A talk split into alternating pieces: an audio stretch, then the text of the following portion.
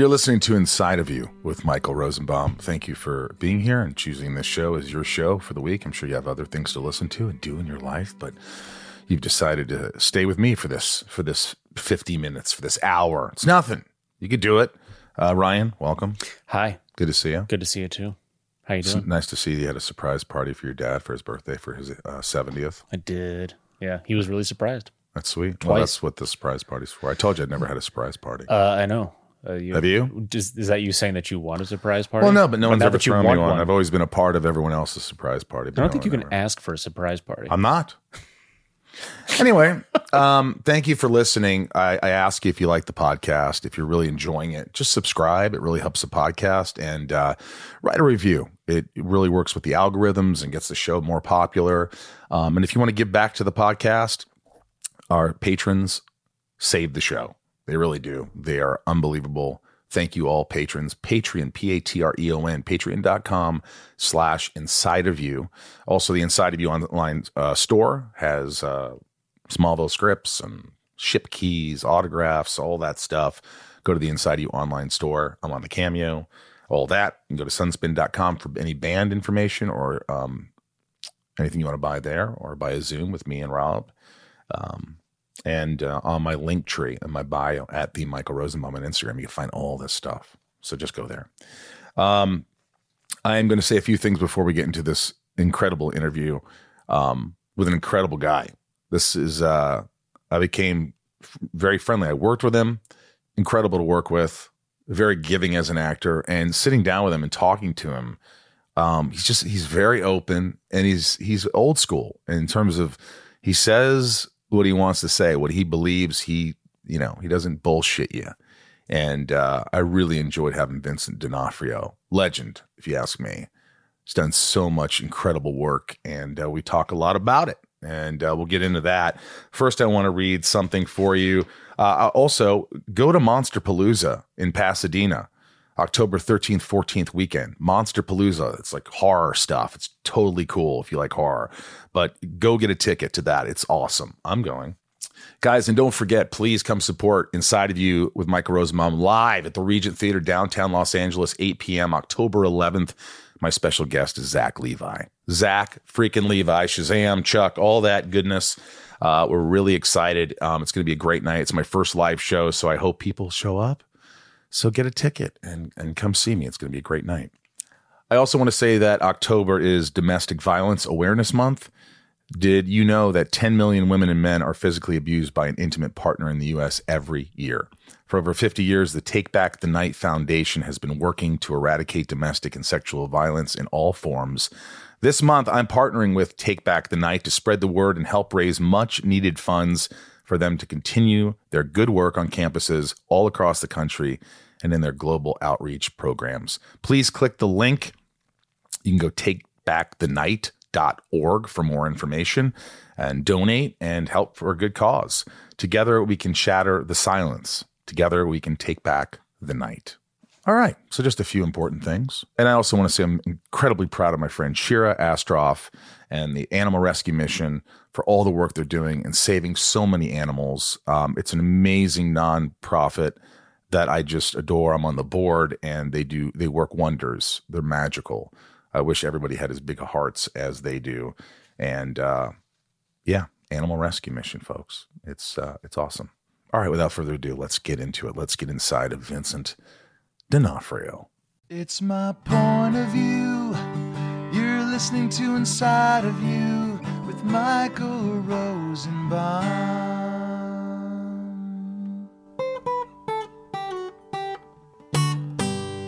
Inside of You with Michael Rosenbaum was not recorded in front of a live studio audience. Hey, folks, wanted to highlight something important before today's episode. In case you weren't aware, myself and many of the guests are on strike alongside SAG, AFTRA, and WGA. Today's episode and any we air before the strike ends were recorded before it began.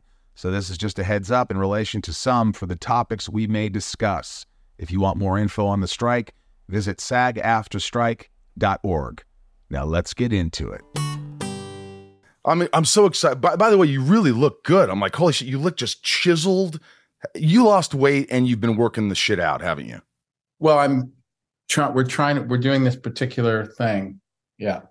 Yeah, was- I'm working I'm training hard. Yeah. does it rhyme with fair fevel? No, not at all. You just can't talk about that at all, can you? Um, no. I, no, you just can't. Like the only thing I can say is that it's a a different show and um, you know, that's it. I mean, it's really it's like it's terrible. It's like that's the way things are these days. You can't uh can't discuss anything. And then everything I do say, even if it's something very subtle, people look into it the wrong way and then it becomes this kind of news thing and then uh and then it seems like um to the rest of the the cast and stuff that I'm out there talking about the show when I'm actually not. So Right. like- You don't go to a lot of cons, huh? I you know I had a change of um, feeling about them a couple of years ago. You know, I I I do I didn't like participating in much. you know, other than showing up on time at work, and uh, you know, but I have to say though, you know, it's it, you make a little bit of money, and it's extraordinary. I, had this thing happen where I know this is probably very typical. You probably it's happened to you a million times, but it never happened to me before. Where a woman came up, and it's a very simple thing. She said that her her dad was ill; he was in the hospital, and that he's been a huge fan of mine his whole life, and um, we were about the same age, and uh, um, you know, and and I asked her if, if I don't know, it just hit me heavy, and I asked her if she would you know, you're not supposed to hold up the line. I asked her if I if she wanted to FaceTime him, so she did. And I won't tell you what he said specifically, but he said some very intense stuff to me about his health and about um, his welfare and and uh, a particular thing about just this little ins- insignificant part that I played in uh, um, Adventures in Babysitting. I played Thor. Wow. At the end, And- right? Yeah, like I help them with their car. Yeah. And then I give yeah. girl my uh my winged helmet, you know, right, right.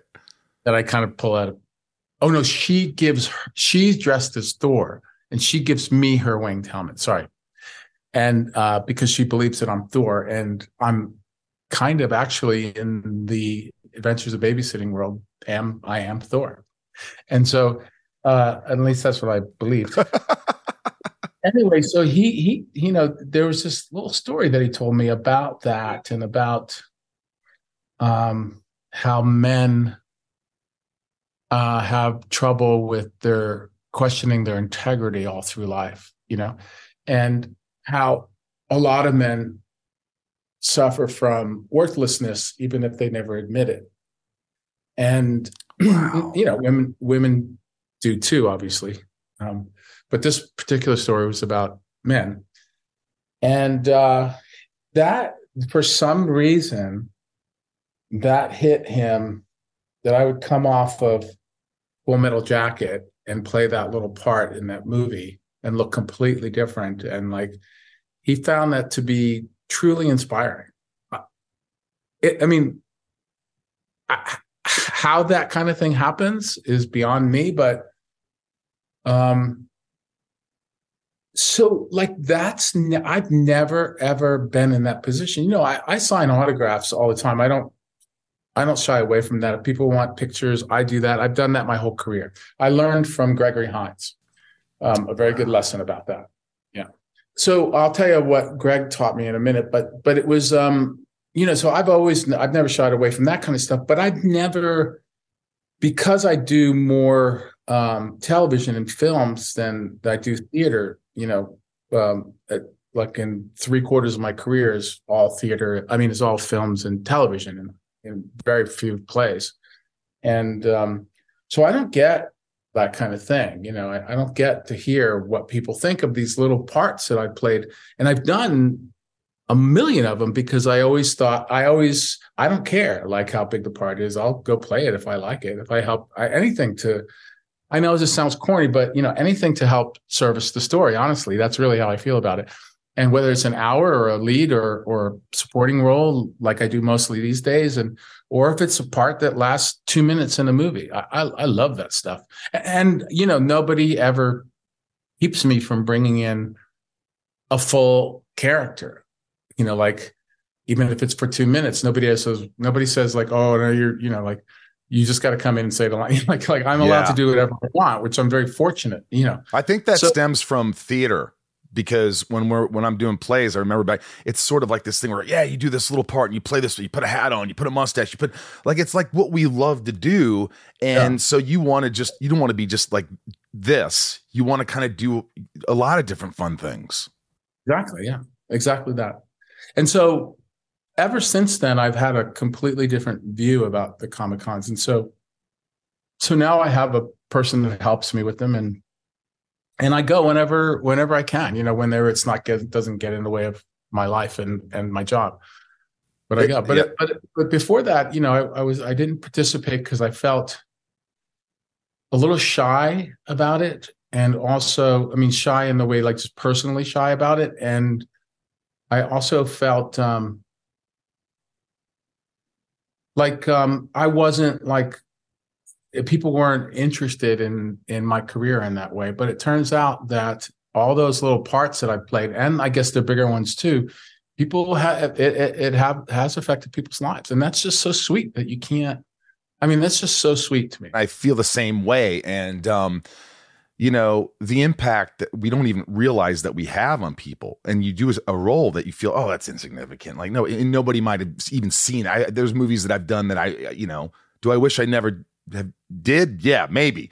But uh, they come and they bring something to sign. I'm like, oh my, you saw this? You were the one who saw this movie? And like, yeah, yeah, my dad and I, we love this. There's a connection and hearing them talk to you about their connection and your connection it just it it it just feels good. And you know before you know a long time ago people would say oh you know you're just taking fans money. And i'm like let me tell you something okay? Because i thought about it in the beginning. And i i came up to the conclusion that you know like i might want to go to hawaii for vacation. These guys that go and i used to go to conventions by myself before i became anybody. I was going to horror movie conventions with my dork friends and like you know we didn't have any money getting like some guy from dawn of the dead to sign our picture for five bucks or whatever but this is their vacation whether they cosplay or they come for the weekend they're with their friends oh, they're, they get a they're hotel definitely into it they oh want to yeah they're Because loving nobody- this don't feel nobody's bad for these these fans or these Oh, are you kidding me? They're No so way. happy. Like, i envy them i envy the fun they have well, yeah. I mean, there is no bad feelings at these things. yeah There is. true. you run into next to no negativity. Like that is a rare place for entertainers to be, yes yeah and we're, we are very lucky to be in those people's company. Well, you you know. also were talking about a minute ago. You tapped into it. You're like, you know, I was, I'm kind of shy, and but you've been dealing with shyness since you were young, right? Yeah, yeah. I mean, you, I, I read that you like, you know, you're always in your head. You'd be up in your room. I believe it or not, people look at me as an extrovert. And then I read somewhere where just because you do outlandish things and you're like funny and, and you're, it doesn't mean you're not an introvert. And I That's still have an anxiety with people, believe it or not. And I used to go to my room up for the for the weekends. I never went to a dance. I never went to high school, anything. And I used to borrow my parents' VCR, put it to my VCR, and copy movies and just watch old movies and just sit up there. And I didn't have a lot of friends, and I was the smallest kid, so I understand that. What were you? What did were you popular in school? Were you just kind of? Did you feel like you were an Oh, outcast? No, no, no, no. Nobody, nobody knew me in school. Nobody knew me. Nobody. I, I, very few people. I had I had a good friend, Elio Medina, Cuban kid, because like I went to school. I went to junior high, uh, most of elementary, junior high, and high school in in Hialeah, Florida. And and uh, so my I had a few friends on the block, but they were pretty nasty people, um, pretty tough characters, and uh, uh, but my my best buddy was Elio Medina. We ended up traveling across country that, uh, together in a Toyota Corolla, I believe, um, right after high school. Perfect. Uh, we went from my from Florida, from Hialeah to San Francisco. But um, no, no, I I don't. I didn't go to my prom. I didn't. I think I'm in I think maybe there's one picture of me in a yearbook. My, you know, my hair is like down to here. It's super curly, chubby little kid, you know, like like some kind of like generic motorcycle shirt, not even like a brand, just a motorcycle, like with some kind of cartoon. It's like, funny. some- It's funny because I picture you. I have this image because you know you play tough guys and serial killers and all these different things. But I mean, obviously, you play a lot of different stuff. But I always, you know, until I met you and we ended up doing a, a Dax's movie and we had a scene that was cut out in the beginning where I was like, oh my god, this guy's a fucking. He's hilarious. He's engaging. He's like, you know. He gives and takes, and just he's a listener, and it's. I just was like amazed by how uh, how cool you were. And I, but I had this image. Vincent D'Onofrio was probably the guy in that movie, um, My Bodyguard, with Matt Dillon and Adam, Adam Baldwin. Adam Baldwin. And he's probably that guy who's kind of a loner, outcast, wearing that jacket, but can kick ass if he has to. Were you that guy or not as cool?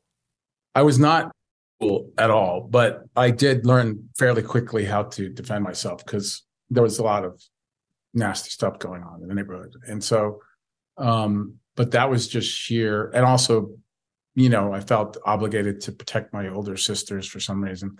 And, and so like, you know, and then so the, but the group that I hung out with, um, they were definitely troublemakers, you know, so I had to avoid most of it. I mean, I was I was causing a lot of trouble. My the guy who saved my ass was uh, my stepdad. He was a firefighter.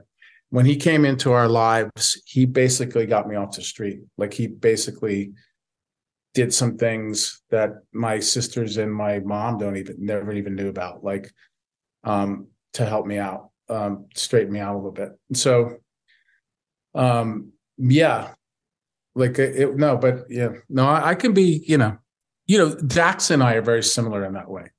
Like we we're idiots when it comes to um fighting and stuff. Like we we don't think like it like you the best fighters are the ones that are not afraid of being hurt.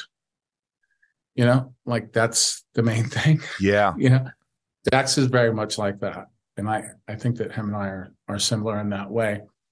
You know, obviously we've we've grown up, but we, you know, for a significant amount of years now. But um, so that's a lot of that is, I guess, all of that is behind us now because of our children and our relationships and stuff. But Inside of You is brought to you by Nutrafol. Nutrafol is the number one dermatologist recommended hair growth supplement with over 1 million people seeing thicker, stronger, faster growing hair with less shedding. And look, hair thinning impacts a lot of us, myself included. In fact, over half of us will experience hair thinning at some point in our lives. It's not only common, it's normal.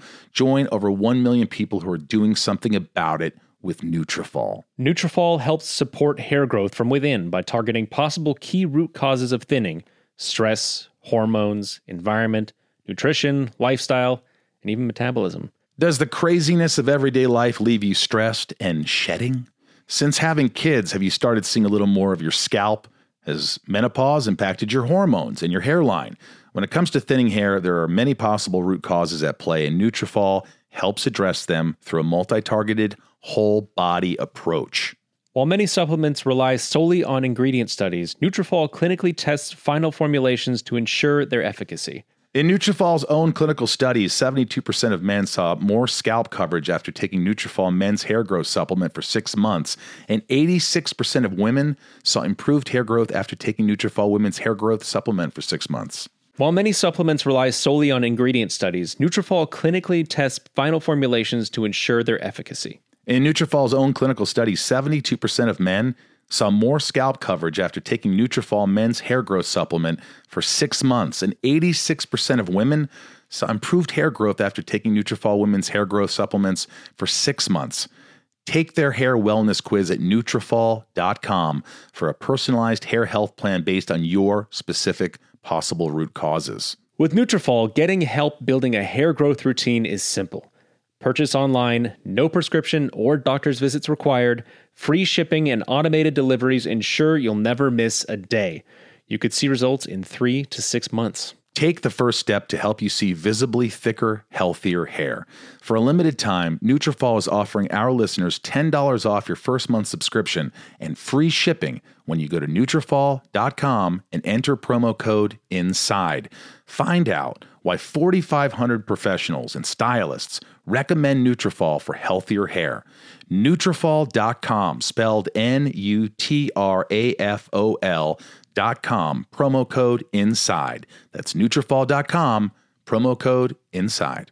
Inside of You is brought to you by Factor. I love Factor meals, Ryan. Do you know this? Yes, Why do you know this? because I've seen them in your fridge and you've offered me some, And you've had them. and I've had them. and you love them. I do. because I asked you every time. Um, look, I spent an enormous amount of money using delivery services for food, or going grocery shopping and never eating the food that I buy, or too many leftovers, and it's just I waste so much money. And you know, Factor Meals has really changed my life in a lot of ways because they have so many different meals, like 35 different meals, more than 60 add ons to choose from every week. And it takes just two minutes. So it doesn't matter how busy you are, it's two minutes to cook this stuff. You always have time to enjoy nutritious, great tasting meals. And that's what Factor does. Um, I, I, I just can't get over all the things they have, like filet mignon, shrimp, blackened salmon, um, their breakfast items, everything, dessert. It's it's perfect for my lifestyle, and I think it's perfect for a lot of lifestyles. Um, yeah, you can crush your wellness goals this May with dietitian approved meals and ingredients that you can trust. Keep kitchen time to a minimum. Factor meals are ready in two minutes. No shopping, prepping, cooking, or cleaning up. Enjoy effortless support for your lifestyle. Choose from six menu preferences to help you manage calories, maximize protein intake, avoid meat, or simply eat well balanced. Warm, sunnier days are calling, Michael. Well, yes, they are. Fuel up for them with Factor's no prep, no mess meals. Meet your wellness goals in time for summer thanks to the menu of chef crafted meals with options like Calorie Smart, Protein Plus, and Keto. Factor's fresh, never frozen meals are dietitian approved and ready to eat in just two minutes. It's pretty incredible. Head to factormeals.com slash inside50 and use code inside50 to get 50% off your first box plus 20% off your next month. That's code inside50 at factormeals.com slash inside50 to get 50% off your first box plus 20% off your next month while your subscription is active. Factor Meals you could tell that you bring that intensity. Like you say, you've grown up, you, you're married, you've got your life. You don't put yourselves in the in, put yourself in that situation, but there is that side of you that brings out the best in your performances. Sometimes that I see that sort of angst, that sort of like dark side. And do you think that comes from those early days of childhood? Do you think that um, do you still have I those? I think my, I don't like my good friends that are actors. The like they're they think I'm a little mentally deficient because I don't get nervous, and so like I don't get I, I don't get butterflies. I think that comes from my childhood, but the the stuff during performances i mean that's just shit that i'm conjuring up from my my life for sure but i'm not it's not something it's something that i have to bring forward again and and speak through it you know that's that's the way that i studied acting that's the way i was taught how to act you know so it's that's what i do when i when i do that kind of stuff that's all about um, bringing up events and speaking the author's words through those events Do you get upset with yourself? Do you, uh, when you're not where you want to be in a scene, how do you channel that? Does that make you nervous? Are you thinking about, oh, I'm, I'm letting people down? Or are you just like, I'm just to, I'm in, like you say, you don't get nervous. So you don't get even first day jitters. Uh, what, how do you, uh, if you're not getting through a scene, if you're not feeling it, how do you do that? How do you work through it? you fail. You just fail. And that's fucking great. I love that. that that's I mean, I know this sounds um it's a it's a little awkward to be talking about because you know, I'm not trying to come across as some kind of like dude that's impenetrable. You know, I'm definitely, you know, um I'm definitely have been humbled many times in my life and still carry a, a lot of humility around with me from those events of when I was extremely humbled. But um, no, no, I, I don't. I, I, if I, I believe that if you're not putting your head out on the chopping block every time you walk out on stage or every time they say the camera's rolling, then you're not, you're not doing the best you can. You, you have to fail. I fail constantly every day when I'm working, and and I do not get nervous about it. No, that is fucking epic. I wish that I could have that that feeling. I have been moments where I'm so confident you could throw anything at me and, and I'm impenetrable. Sure. And then there's sure. moments where I'm a little fucking boy and I feel like my dad's yelling at me and I'm embarrassing myself. And yeah. uh, both those feelings are so extremes that I, I don't, you know, I strive for the excellence, but sometimes you, uh, you, you don't fail on purpose, but you, sometimes, you know, I, I was talking to you at a con and I said something to you and you kind of laughed. You told me this little story um, when you were doing Law and Order Criminal Intent. Now, the first time I saw that, I had never seen Law and Order. And I was on the TV and I stopped because I like you and I started watching you and I go, what, what is he doing? What? I found myself, I don't know what happened, so captivated in the way you were delivering shit and the way you were just your manners it was like it was like you were putting it together like a real person but so quirky and like eh, you know like you would do these things where you're like and the, the left hand i'm just trying eh, you were like i could see you thinking the character thinking like it was real and and i go did they like what you were doing right away in the dailies in the beginning? And you were like no. Can you elaborate on that Well, no, they didn't like it at all. I mean, they were worried about it. Yeah, I, there was. I don't know which story I told you, but you know, I I would save certain spots to pause in and not speak, and that that drove them crazy because you know. But I, you know, I was like, this is not radio. Like, you can stop talking. Like, it's okay to stop talking. And by the way, you could cut it out if you want. You know, but um there was a it was until Dick Wolf got it. Like he got it that that um, people were into that weirdness, that the idea that I had the guts enough to just pause and not speak for a moment, um, while the the room is full of actors and the camera is rolling.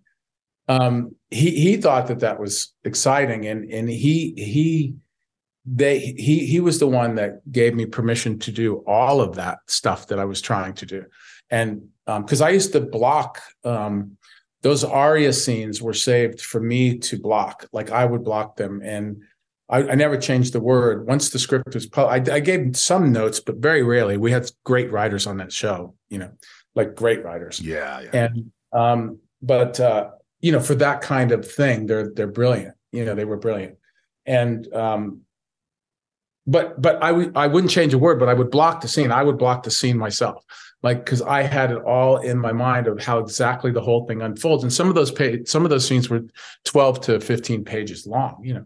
And so of just straight dialogue. And we used to do them top to bottom, like like a piece of theater. Like we wouldn't stop and then do lines. Like we would do it top to bottom.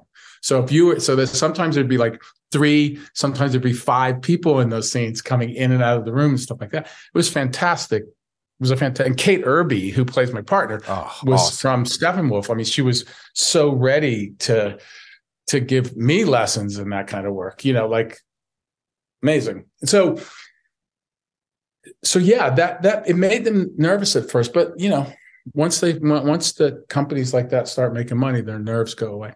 You know? Yeah, absolutely.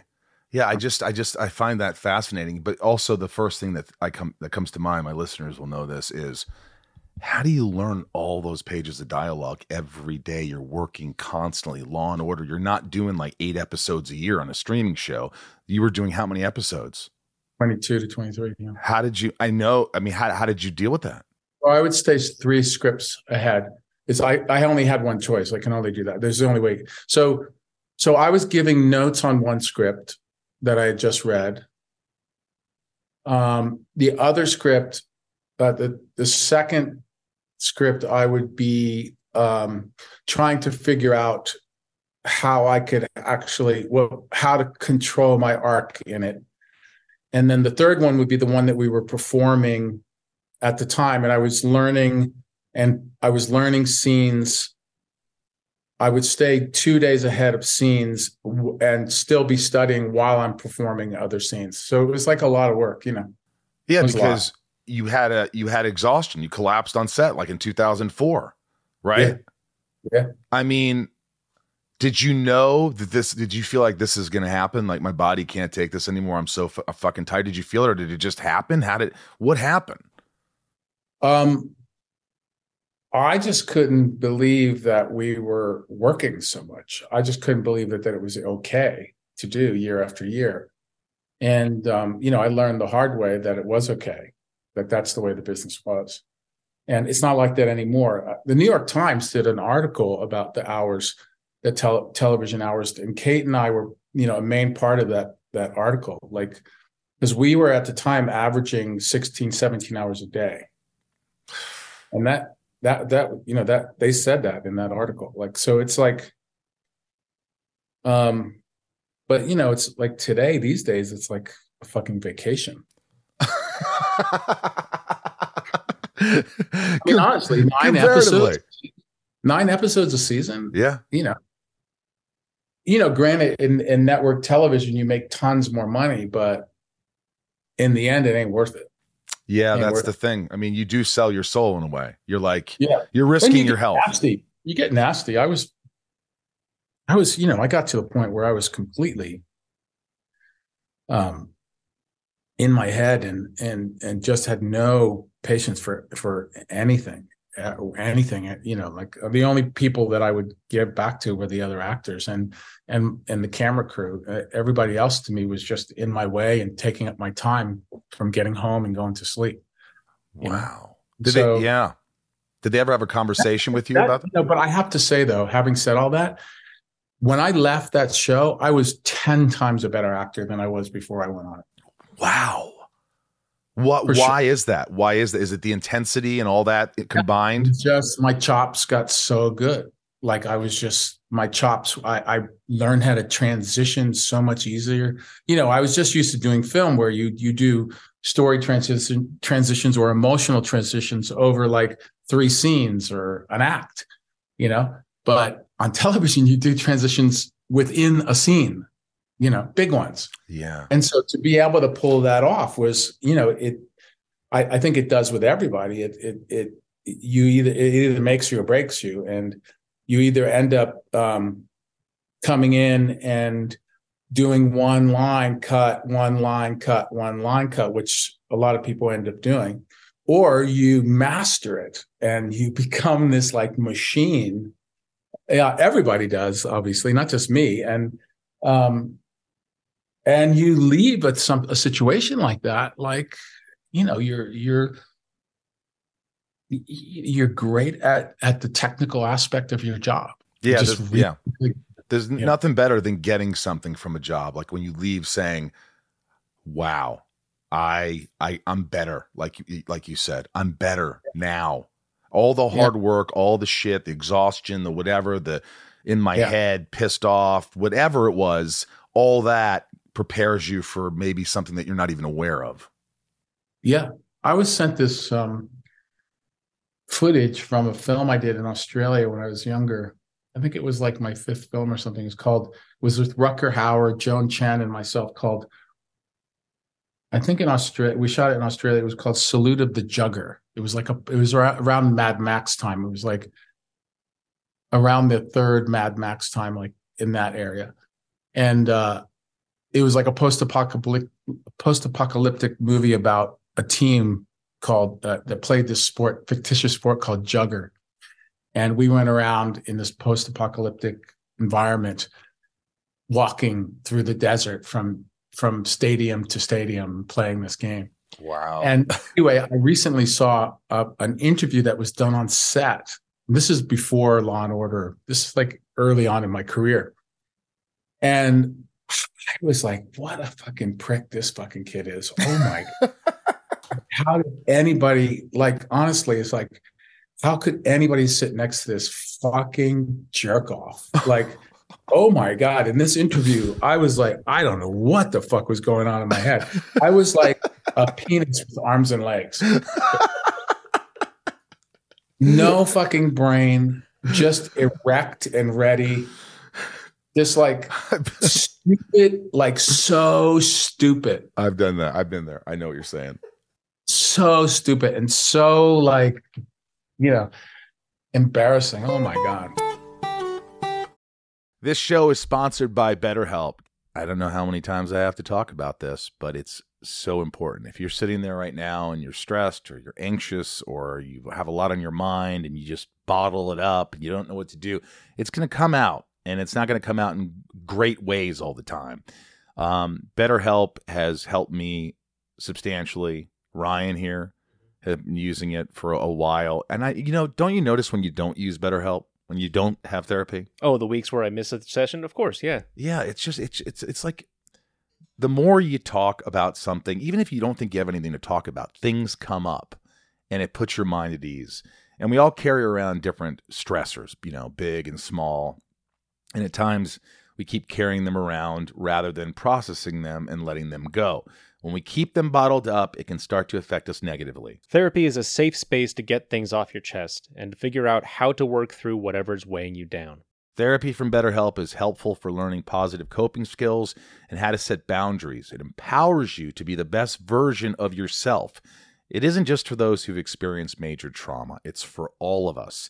If you're thinking of starting therapy, give BetterHelp a try. It's entirely online, designed to be convenient, flexible, and suited to your schedule. Just fill out a brief questionnaire and get matched with a licensed therapist and switch therapists anytime for no additional charge. I think people think, oh, what if I don't like my therapist? If you don't, you switch them. It's that easy. Get it off your chest with BetterHelp. Visit betterhelp.com slash inside today to get 10% off your first month.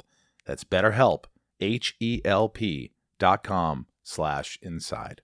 Inside of You is brought to you by Shopify. You know I use Shopify. You guys go on the, you know, Inside of You online store and you see how easy it is to navigate for you. It's so amazing. Shopify, I can't think of anyone else that would do this uh, the right way like Shopify does. Shopify is the global commerce platform that helps you sell at every stage of your business. From the launch your online shop stage to the first real life store stage, all the way to the did we just hit a million orders stage, Shopify's there to help you grow. It's so easy to navigate.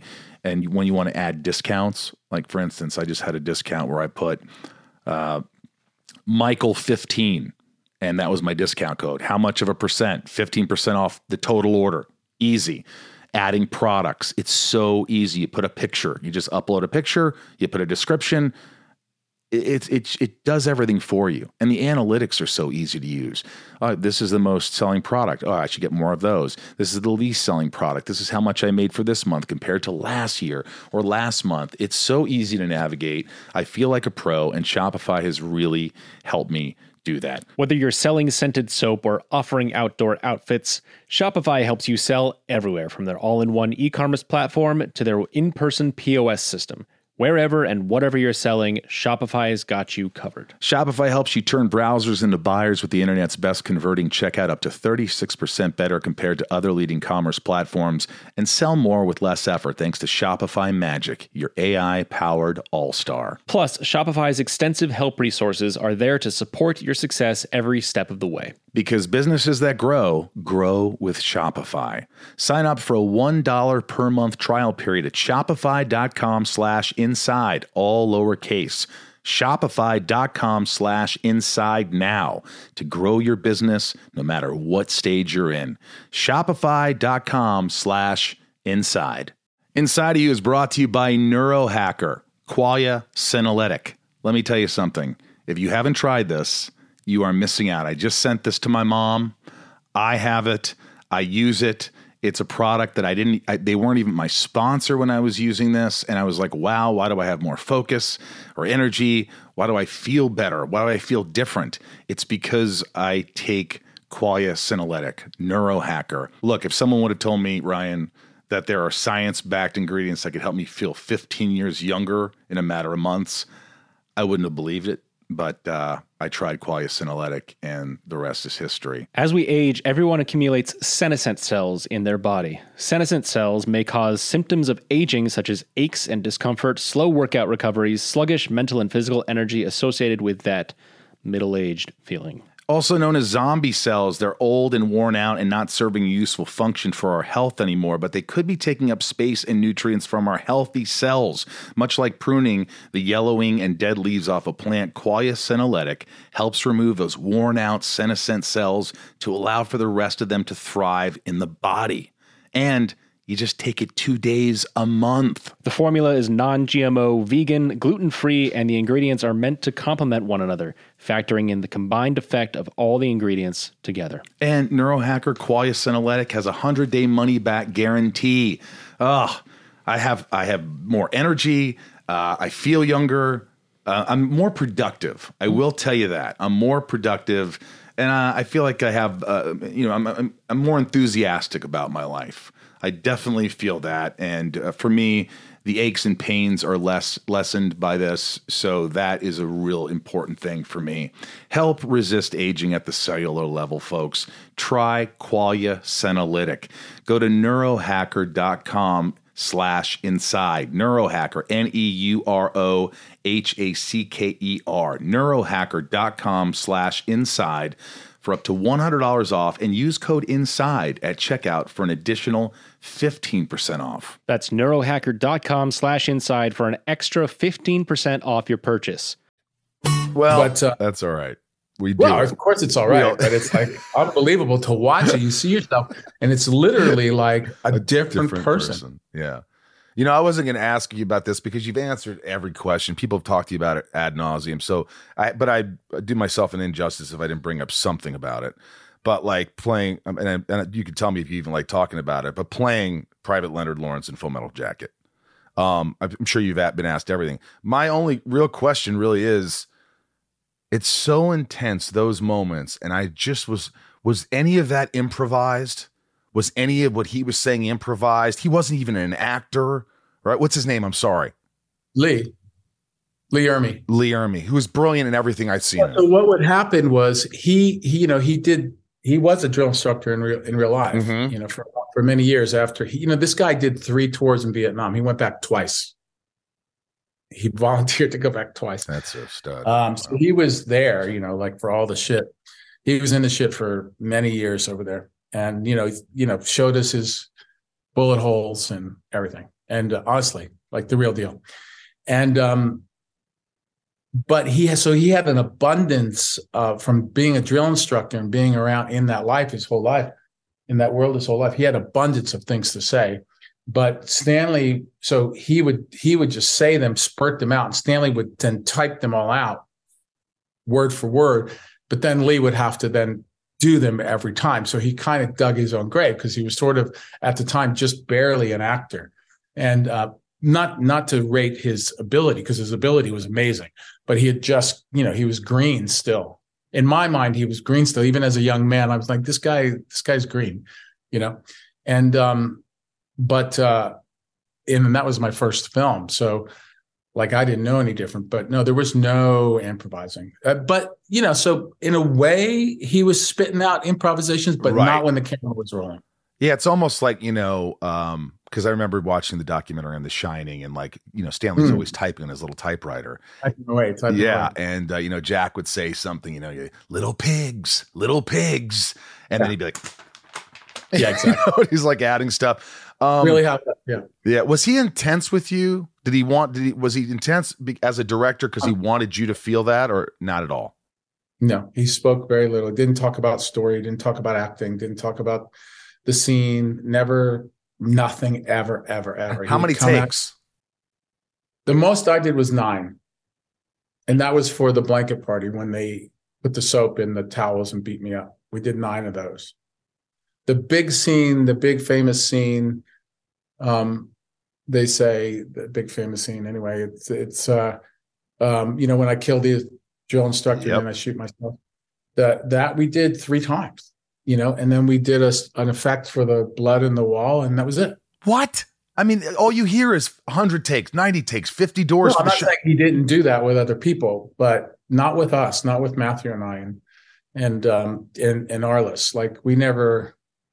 Matthew, Matthew, Arliss, and, and and their team when they were doing the Vietnam stuff, they got stuck behind that wall. There's a wall that they're behind before they go into the village. Right at the end, when the sniper gets right at the end of the first act, when the sniper, uh, second act, when the sniper gets killed. Remember, all those guys get shot in that Yep. one little area. They were behind that wall for, I believe, around four months. So, and it was merely because of the way Stanley made movies. You know, he was very different than anybody I've ever worked with before. You know, he, if he, if the light wasn't right, if the, if, if the, if the scene was flat, he, he wouldn't shoot. He just wouldn't shoot. Did you ever see him angry? Not like, like you mean like screaming and yelling and Yeah. stuff? No. Because No, you no. see it again in The Shining in the documentary. You see it. Damn it, Shelley, you knew it was there. Oh, come on. Yeah. Well, they had a particular Yeah. relationship. Yeah. Some Yeah. people say it was deliberate on his behalf because he wanted her to, you know, but I don't know if that's true. Uh, I don't know what it was, but it was pretty, you know, pretty devastating for everybody. As so I hear. And um, no, it wasn't. But for me, it wasn't like I wasn't there for a lot of the Vietnam stuff. I was only there for the, you know, I was there. I was there in England for it, but I wasn't on set. I only went on set a couple of times. I did. I won't say who, but I did experience. He came in. He he let me sit next to him. I was learning when they were shooting the Vietnam stuff. They shot that first. I was learning monkey patrol and marching monkey patrol with the rifles you know the spinning and then the marching and i was putting on the weight and um, learning all the how to t- take rifles apart i was doing all that sort of like a pseudo boot camp but without the boot you know Right. and and uh there was one day in particular i remember where um just because i was you know stanley kubrick and i wanted to see him direct you know because i'd seen all his movies. And um he came he, he let me sit next to him during this one particular scene and he had a megaphone. They were like everybody was like about 50 feet away. And they did 72 takes. And this one particular actor did 72 takes. How was the And- actor? every take a, a- you know stanley would say like stanley had this thing where he would clear his throat he would go before he would speak every time and so over the megaphone you'd hear like um it's uh take 69 uh so and so um let's try let's just try to get it better click like What is the actor? I mean, what are you thinking? You're like you're you're beyond embarrassed at this point. You're beyond like I don't. Is it me? Is it like? I mean, did you see some act? Did you when you were on set? Did you see any of the actors like that actor like falling apart? Like falling apart's a big word. I mean, not happy. I mean, you know, not happy. You know, no, nobody's happy in those kind of circumstances. Everybody wants to get the day done, and I think that I I, I think that was about a two day period they stayed on that one particular actor until he got it right in, in Stanley's eyes. You know, Did you ever um talk to Stanley again? Was it at the premiere? Did he come up a to couple of times on the phone. There was no premiere, not that I know of. I mean, I certainly didn't go, but I don't do that kind of thing. But it's um, especially when I was younger, I didn't do it. These days, I've gotten try. I try to be more civilized about it. Right. But uh, but but when I was a kid, there was nobody pushing me to do that kind of stuff, so I just didn't do it. You know. But he but he um, no, we talked a few times on the phone. Um, but nothing. We weren't like I didn't. We, I wasn't like best friends with him or anything. I know a lot of people say that they were, but but I, I definitely wasn't. He he helped me tremendously by just trusting me so much. Like he gave me one direction the whole time I was there, and it was a brilliant direction. And I was very lucky that we were on the same page. Like I was extreme. It was like a. It was like Christmas. What was I, it? I've told the story a million times. Oh, you have. was- Okay, I don't want to tell you if you told him a million times, but he gave you direction that changed everything. for that big night, he gave me an incredible direction before we shot it the next day. Um, and it and, and it just so happened that that you know, luckily I was thinking along the same lines, and so I went in the next day and we just did three takes and it was done. How many um how many times have you been on a set where you're just like, I don't like the director or I don't like the actor I'm working with? And is that really difficult? Do you have to sort of suck it up or do you let it is it impossible for you not to just say to show your colors? Like It's fucking stupid. I'm not fucking doing it. I'm. Like, I mean, you know, because I've worked with some directors that I mean, I almost, I almost got in a fist fight with a director. I've told that story where I just charged him, and uh, but I was I was actually actually right in the moment, and everybody knew it. He was just absolutely belittling and degrading and pointed That's me at, it was it was the worst thing ever and i just have never felt like that and somebody just in the middle of it like right before the and the camera's rolling ad goes hey hey just uh just let's do let's talk after this. Yeah. And the crane's coming down and the girl i'm with her like she are you okay? I'm like no. And on act the camera's already coming in we're talking and i just beelined. And they grabbed me and i was like you don't fucking ever talk to anybody like that again. And it was just like oh my god i couldn't even but I, I was scared because i never do that you know, it's hard to put yourself in any circumstance. It's like it's hard to put yourself in a servient position if you don't respect the person. That's a very difficult thing to do. And I need to be in that position as an actor. I need to serve the story. Like I want to serve the day. Like that's, I feel like that's my job. You know, that's why I get paid you know, to service the story. And so I need to truly be put in, I need to put myself in that position, you know, put me in my place because you're so fucking amazing and talented. Like that's what I need. And um, it's very, very disappointing when that doesn't happen. It's very disappointing because you feel lost, you know, and then you have to start taking over and it's not your job to take over. And that's a terrible position to be in. But, you know, I find that the men and women that I've worked with, um, the ones that are born directors, they're just can't imagine them doing anything else. You know, they they oh, you know they never make you feel like that. They never make you feel like they don't have the the the they're not steering the ship, so to speak. You know, and right, and then you feel totally like part of the crew and like, okay, let's go. I'm with you 100. percent You know, and then you I show up in the morning. I'm always on time. I'm always fucking prepared, and um, I mean, we've worked together. You know what I'm like. I'm open and yeah, ready and and you know whatever you guys want to do is okay with me. You know, yeah. But, um, and I'm a bit of a smartass at the same time. So oh, it's yeah. like, oh yeah, yeah, yeah. But you know, so it's like, uh, you know, Hey, what you, you see is what but, you get. Like I, I have to say though, um, when I was a young, when I was younger, I had a lot less tolerance about this situation that I'm talking about, about not feeling like I'm in the right position that the that the that the people that I'm supposed to be that are supposed to be in charge are not do are not talented.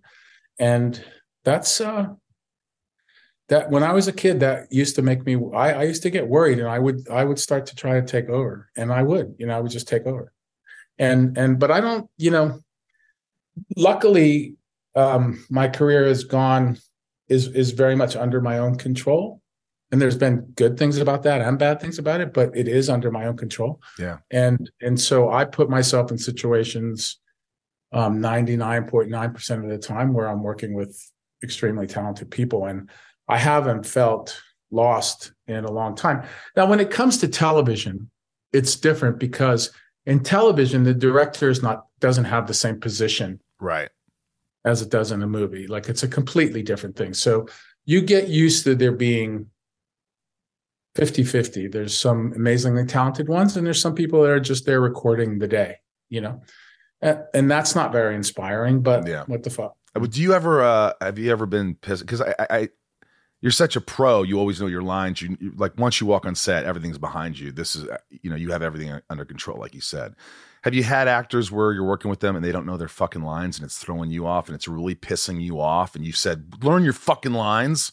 I've taken some actors for walks. Yeah. I'm glad you didn't take me for a walk. yeah, I'm very nice about it, but I've I've given um, like lessons were given to me when I was younger in theater. Mm-hmm. Um, I I I I'm I can I can give a lesson. I'll give a lesson out every once in a while. Rightfully so. What would you say besides TV work? And obviously, it was incredibly difficult. But what's the one role that you can recall in your career that was the hardest on you physically, mentally, the hardest part to play, and then the most rewarding? The rewarding part could be a different role.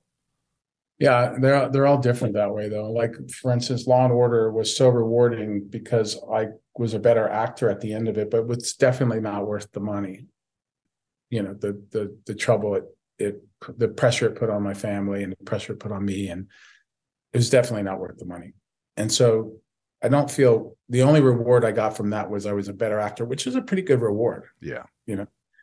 Um uh, the Full Metal Jacket was will always be my favorite experience because it was my first experience, you know, in in a in a real film, you know, like a with the with a top director, like if not one of the best in the world ever. Yeah. Um, I have to say the part that I'm playing now that I started on Netflix, the Daredevil show, is um it's a he's a crazy motherfucker, this guy. Like he's so like real and emotional and he's like a big baby and a fucking monster at the same time. And it's very, you know, we have on the Netflix show as well, we had the opportunity to put him in somewhat normal situations. He fell, he fell in love, he got married. Um, in in in the in the new stuff we're doing, he's in normal situations as well. So the play, uh, even in Hawkeye and in and in, in Hawkeye not so much, but in Echo and in which is not out yet, which, which precedes the new Daredevil Born Again show, the we he's in positions in um, where like he was in Netflix where he's the same guy, but he's in a very normal position. And to play him in a normal position, like in a normal environment, like you or I would be in, is just batshit fucking crazy. It's like so fucking hard to do and so fucking crazy. And the shit that's going on in my mind when the camera's rolling is just fucking batshit stuff. Like honestly, like I've I've get to the point where I cannot Um, wait to see this, man. Do you do you like when you're rehearsing it? Do you rehearse it in a room where there's nobody else and just kind of lash out? Do you have a, a- somebody you read the scenes with and really give it all, or are you just quiet about it and do your own thing and then and, f- and figure it out on set? I no, I I I have a plan, and then most of that plan goes out the window. This is very normal, right? That's always happens with the actors, as you know. And so, but I have a huge. I always have a big plan coming in, and and I don't push it on anybody. If I feel like the blocking is throwing the scene off, um, and we're pushing against it and pushing, I'll try and I'll try and I'll try and I'll say, I'll just stop and I'll say, I don't know if everybody agrees or not, but I just want to put something out there. We're we're pushing up against the blocking in the scene. We need to change the blocking. And then it's like a breath of fresh air. Like everybody's like, oh, fucking thank God. Like, like, yes, let's change it. And then we change it, and then the scene starts rocking, you know? And uh, you got to have guts to do that. And I learned from the best that you have to have guts. Um, some of my peers are amazing at stuff like that.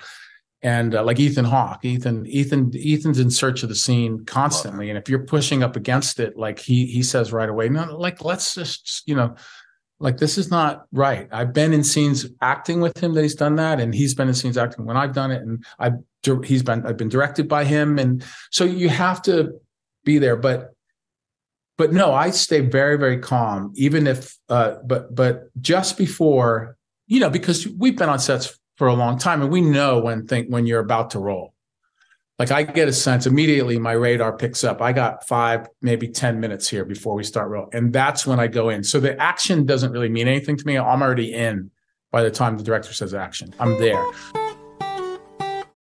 Inside of You is brought to you by Rocket Money. If you want to save money, listen up. I don't know how, how to tell you this other than f- this really works. Ryan went through this. Mm-hmm. We have so many unwanted subscriptions that we forget we have.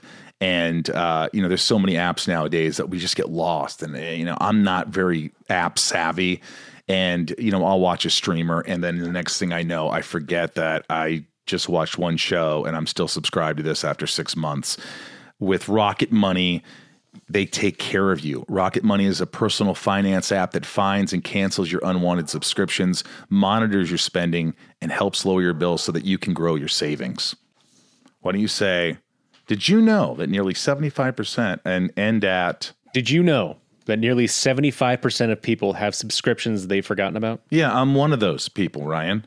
And between streaming services, fitness apps, delivery services, it's never ending. Thanks to Rocket Money, I'm no longer wasting money on the ones I forgot about.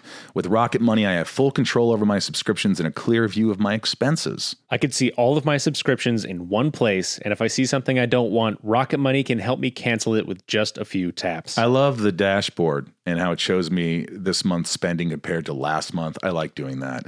Uh, so I can clearly see my spending habits. Plus, they'll help me create a custom budget and keep my spending on track. Rocket Money will even try to negotiate lowering your bills for you by up to 20%.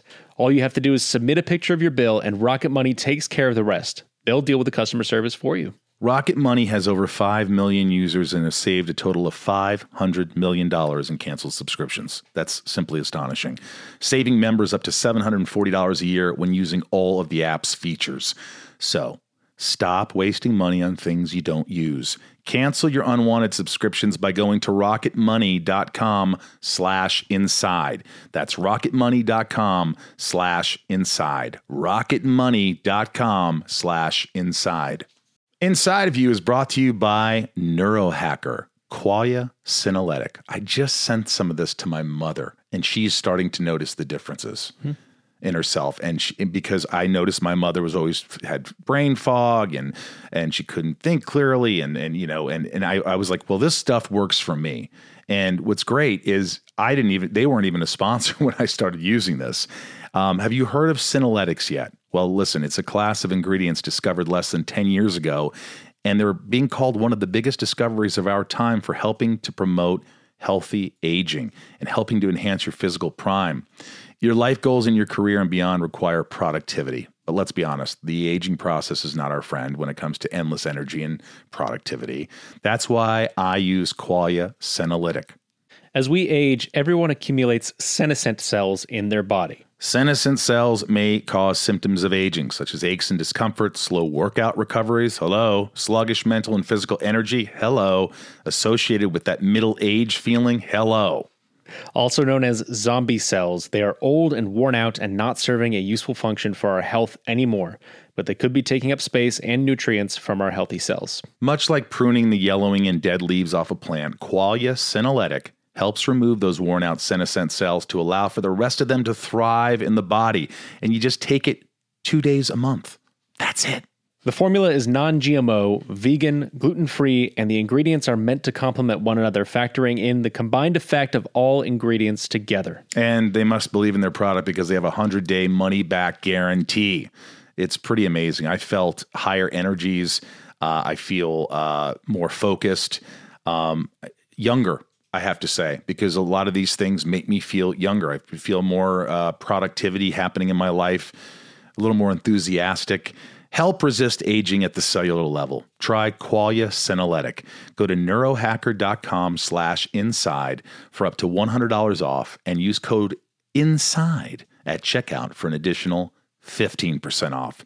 That's neurohacker.com slash inside for an extra 15% off your purchase. Thanks to Neurohacker for sponsoring today's episode. These statements have not been evaluated by the Food and Drug Administration. The products and statements are not intended to diagnose, treat, cure, or prevent any disease. So wherever I got to be, I mean, I can get ferocious on set. Like I can be ferocious and loud and emotional and like I don't give a fuck what people think. Like honestly, Because you're getting into it. You don't give a fuck. I don't give a fuck. Uh, I, whether it's crying or screaming or or laughing or whatever the fuck it is, you know, crews are meant are taught not to put their hand in the cage anyway. I mean, so what the fuck, you know? And and I So- love this, man. I love it. you know, and I and I just I, I just go um, yeah I go all the way. So by the time action is said, I'm right when action I'm there with dialogue. Boom, I'm in like totally in. I love And uh, Wow. you know, but I but most of the time I spend on set is is calm and sociable and and uh, I'm just you know You're passionate. kids You're it's about the homework you know it's about your homework it is. if you do your homework, if you put in the time, learn your lines, and do your homework, figure out the scene, know where you were, know where you are, know where you're going. If you've done all your fucking analysis of your story that you're telling, then you can show up at work and have a great fucking time. And then when you know the camera's are going to start rolling, you go where you need to go. Do you hear that, actors? Do your Yeah. fucking homework. Me included. Sometimes I haven't done my homework, and uh, well, I fail. Um, you know It's what? I. I would have loved to have seen you in of Mice and Men. You you played Lenny, right? I've played him, but not not where anybody would see it. Yeah. No, Like- back like way back. This was back in the day, right? When you played Cool. in school. school. But I kept thinking of you. Like when I read that, I was like, "Oh my god, I'd love if he did have a Mice and Men now." Like I Never- love Malkovich, and I, You know why I never got the chance to do it? why? Because when I was when I was the right age to play that part, it was a popular play. They were playing it everywhere, Everywhere. and all the movie stars were doing it. And I I wasn't enough of a name or to get that part on a big venue ever. And that's that's why I never got a chance to play it.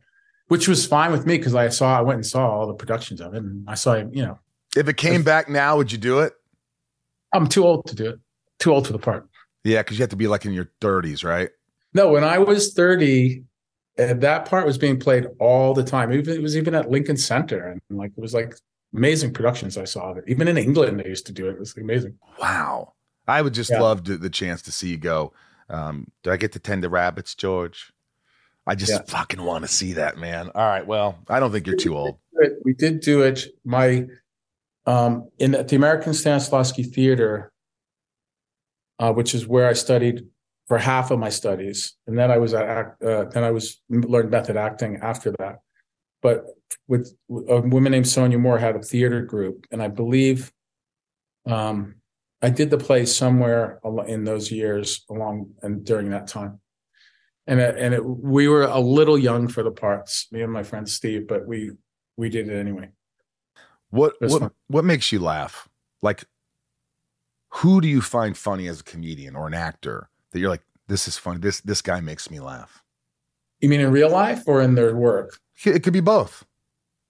Well, Chris Pratt's a funny fucking guy. I love that guy. I mean, Dax and I can make each other fucking laugh. Da- Dax is funny as shit, you know, and we have the same kind of weird sense of humor, and it's it's very. I, I find him hilarious, and and his wife, uh, Kristen, just and, and, you know, she just makes me fucking laugh like crazy. And they also send me they stupid shit all the time. Two of them sitting, you know, before they go to bed at night, and they have this idea about my life or something, and they'll send me this text that they've sorted all out, and they've even written stuff out about my family tree and stuff. It's so fucking funny. If you uh have you ever heard his Yeah. Wilford Wilford Blim, Brimley? Do I do I know who that was? Yeah. No, of do you know that? Have you heard his impression, Dax's impression of Wilford Brimley? Oh, it's really. It's, I, in fact, I just uh hold on. You know, he played he played a clip on me on his ju- uh, Paul Rudd episode. So I'm gonna fucking It's gonna be a record cold winter this year. So when your little ones come in cold from building a snowman, warm them up with an extra thick bowl of Quaker Oats. Mm, it's good. Mm, it's wholesome. Mm, it's goddamn American. just ridiculous. Um, this is awesome. All right, look, I'm, I'm going to quickly get in. This is called Shit Talking with Vincent D'Onofrio. This is my top tier. It's rapid fire. So it's top tier patrons. I love you. You guys support the show. Thank you so much. Uh, Patreon.com slash inside of you. Uh, Mike F., what has been the role that you found to be the most fulfilling? You said the first one, pretty much, Full Metal Jacket, right? Yeah, Yeah. and then I would say uh, the whole wide world was uh, uh, was a w- at that time was the most uh, emotional journey arc that I played in a character. So so that was fulfilling as well. Lex says The Cell is one of the most underrated psychological thrillers and visually stunning. Do you have any behind the scenes stories or a favorite memory from the filming? You were an, I mean, s- terrifying. People, if you haven't seen The Cell, it, I, I can't even describe it. It just goes to a place where you're like, I remember going, like, I felt like my body was just, it wasn't good. Ar- Tarsem Dhandwar directed that, and he's I've worked with him twice. Um, we also did a, a a version of Wizard of Oz called Emerald City for NBC, uh, which was one season, and uh, it was that just to work with him. He's an amazing visual artist. And anyway, so um, so he he wanted me to do that. He wanted me to play that that part, and I had just done like Salton Sea, and I played some other kind of weird killer guy, and I was like, you know, I'd rather just play some kind of normal dude. and and he he was like, no, you should really think about doing this part, and I'm like, yeah, I don't I don't think I will. It's happened a couple of times in my career, and and the director convinces me, and how Tarsem, uh, I believe it was him that sent me the tape. He was a commercial director. He hadn't done very much um, stuff. He did The Fall, I think, already, which is a whole other story I'll tell you about someday. But um, how he actually made that. But anyway, so he he sent me a commercial that he made. So imagine you're looking down at a blue tile floor. You're about 20 feet above. The shot never moves. It's just composed perfectly. All you see is blue tile. You're about 20 feet high. Camera never moves, never zooms in, nothing. A guy walks out in robes, tattered robes, you know, got it's got that kind of Middle East kind of feel, just blue tile, carrying a bucket of water. He walks out. So you're just looking down on him as he walks out, and he puts the bucket to the right of the center. He walks back out. He comes back in, pulling a goat by a rope, walking a goat in. He the goat walks to the middle of the frame. He drops the rope he takes out a fucking knife and cuts the this is all really happening in real life. He cuts the goat's throat. The goat the, the goat falls over. The blood comes out of the thing. The guy picks up the bucket of water and goes like that and washes the blood across the blue tile the red blood and it says travel asia. There's a commercial. What? And I'm like, I called him and said, I'm in. I'll do it. Oh my god! And it Yeah. was a real goat. Yeah. So you knew this guy's vision was going to be. actually shot it, by the way, there on location in India. Like, Jeez. so it's not like he did it and he killed a goat for like a movie. He killed a goat because they killed goats, many goats a day. Oh my god. Uh, Stone Age, how was your experience with filming The Magnificent Seven, Rapid Fire, and was there anyone in that amazing cast who you had never worked with before that you really look forward to working with again? Yeah, yeah. No, like every one of those guys were fucking brilliant. Denzel's amazing, obviously. He's like one of the best. Oh yeah, wait a minute, I do know that one. Yeah, Chris is in that. We Chris Yeah. and I wrote that. Ethan's in that. I made uh, uh, really good friends with Manuel Rulfo, who is now in um, Lincoln Lawyer, stars in Lincoln Lawyer. He's he's amazing, and Martin Sensmeier, who's the most handsome actor in the world. He's this Native American kid who's his talent is growing and growing and growing. He's going to be a huge star, I think. Martin. It was uh, so much fun. It was unbelievable. We had way too much fun to get paid for it. Like it was so much fun. I love that. Uh, K- Kristen B, last question. My son Caleb's a huge Jurassic World fan. What was it like working with animatronic dinosaurs in the movie? Any fun, funny behind the scenes stories you can share? Yes, there is. So they had these guys walking around in le- little leotards. They were like a little dinosaur dance troupe. Yeah. and so there's a scene in uh in the and they were very serious about it and I'm sure very helpful. But um, there was a scene where I had to get um sort of eaten and one of the, the raptors come in and kind of pin me against this wall and, and I couldn't do it with those guys. I couldn't do it with the little guys, the little the leotard guys. Did you And yell at them Get them out of here! Get them out of here! Well, I was just like, I was just like, I can't. Like, can you just like, you have a dinosaur head you can stick on a and um and they did. And they put the dinosaur head uh the same size as like the actual uh animatronic raptors and and um, yeah, so they put it in the stick and I acted to the guy to the head of that so it was much easier. But I couldn't do the dance troupe. Couldn't do No. it. Uh, you do any impressions? No. Not one impression. No. I bet you could do a really good. It's different, a lot different, but in the cadence of a John Malkovich. I guarantee if you watch in the line of fire, when when fucking Eastwood goes, "You have a rendezvous with my asshole, motherfucker."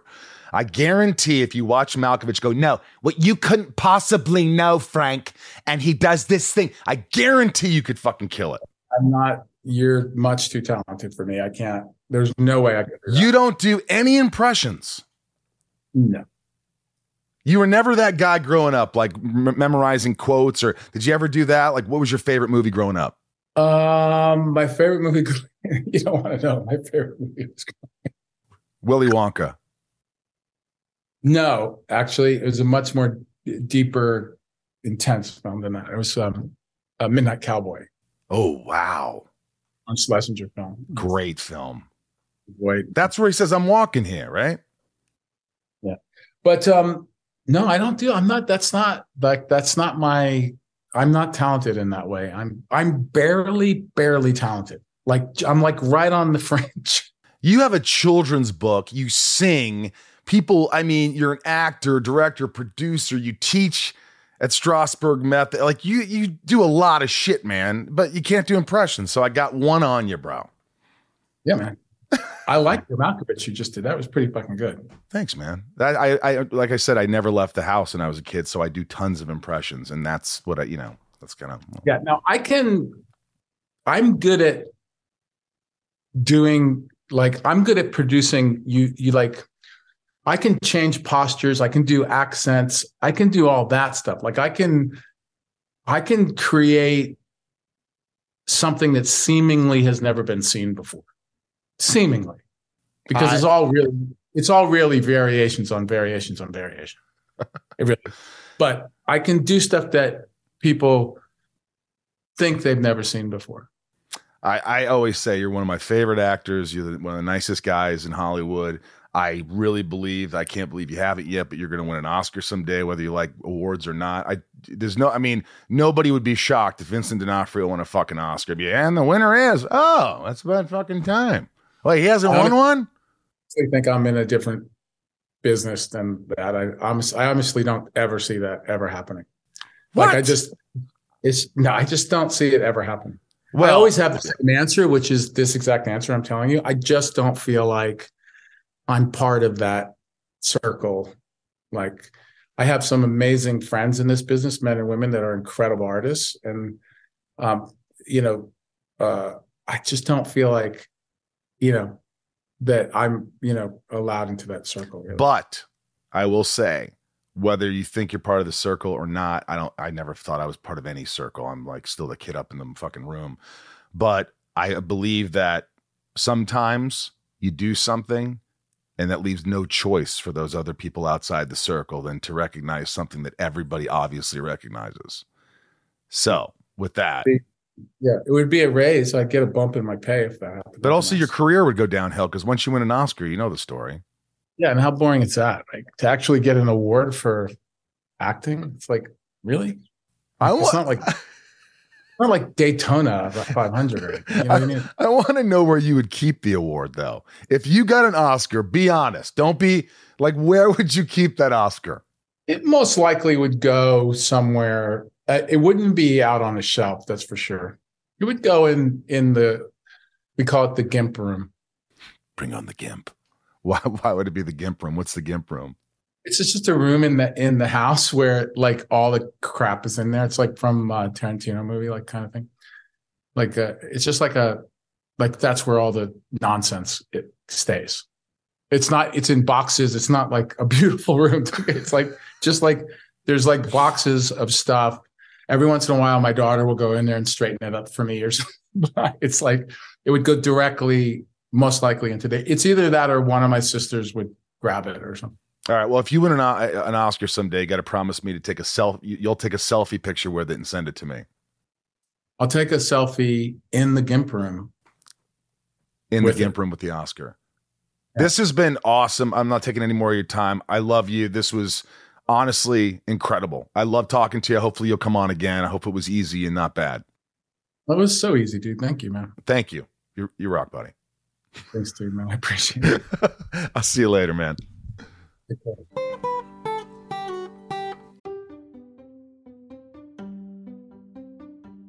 If you're shopping while working, eating, or even listening to this podcast, then you know and love the thrill of the hunt. But are you getting the thrill of the best deals? Rakuten shoppers do. They get the brands they love with the most savings and cash back, and you can get it too. Start getting cash back at your favorite stores like Macy's, Adidas, Walmart, Nike, Wine.com, Samsung, Lenovo, Sephora, and more and even stack sales on top of cashback. It's easy to use, and you get your cash back through PayPal or check. The idea is simple stores pay Rakuten for sending them shoppers, and Rakuten shares the money with you as cash back. Download the free Rakuten app and never miss a deal. Or go to Rakuten.com to start getting the most bang for your buck. That's R A K U T E N.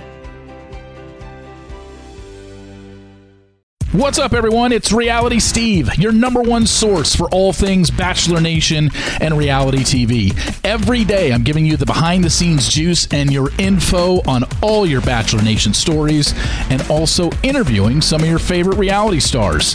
My name has been synonymous with spoilers, but I'm so much more than that. Give me a listen. The Reality Steve Podcast, part of the Believe Network. Just search B L E A V on YouTube or wherever you listen.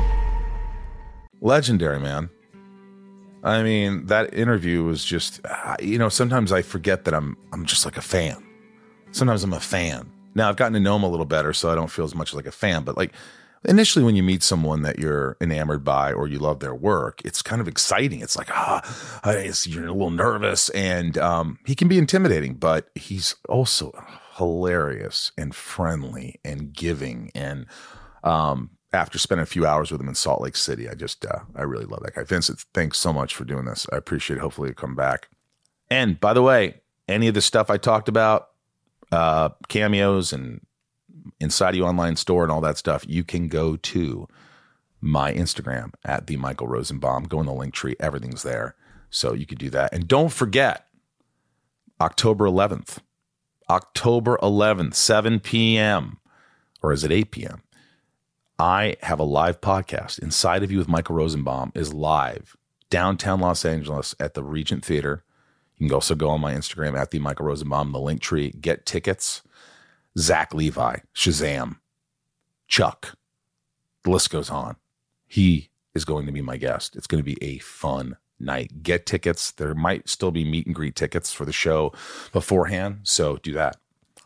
All right. Without these top tier patrons, Ryan, the show wouldn't be. We, lo- we love our patrons. That that is true. Patreon.com slash inside of you. Become a patron. I'll write you a message. And um, there's so many perks, so many fun things. It's like a family. Become one. Let's do it. Nancy D. Leanne Kristen. Little Lisa Yukiko. Yukiko. Jill E. Brian H. Hindenkamp. Nico P. Robert B. Jason W. Sophie M. Raj C. Always got something to say, that Raj. Uh, Joshua D, Jennifer N, Stacy L, Jamal F, Janelle B, Ashley Ryan, Mike E, Eldon Supremo, 99 more, Santiago M, Chad W, Leanne P, Maddie S, Belinda N, Dave H, Sheila G, Brad D, Ray H, Tabitha T, Tom N, Talia M, Betsy D, Angel M, Rhiannon C, Corey K, Deb Nexon, Michelle A, Jeremy C, Brandy D, Joey M, Eugene and Leah. I haven't seen you in a while. I want to see that kid. Corey, how are you? Angela F. Mel S, Christine S, Eric H, Shane R, Andrew M, Amanda R, Jen B, J- Kevin E, Stephanie K, Jorel, Jammin J, Leanne J, Luna R, Mike F, Stone H, Kayla, Stay Wild, Moonchild, Brian L, Kendall L, Kara C, Jessica B, Kyle F, Marisol P, Kaylee J, just talked to Kaylee, Brian A, Ashley F, Marion Louise L, Romeo the Band, Veronica Q, Frank B, Jen T, Nikki L, April R, Derek N, JDW, Calm Bomb, Ginger, Insomniac, Rachel D, Lorelai L. We love you. Thank you so much from the Hollywood Hills in Hollywood, California. I am Michael Rosenbaum. Uh, Brian Tays, I'm here too. Brian Right is here. We love you guys, and uh, thanks for, for thanks for listening. And um, I appreciate you. Be good to yourself.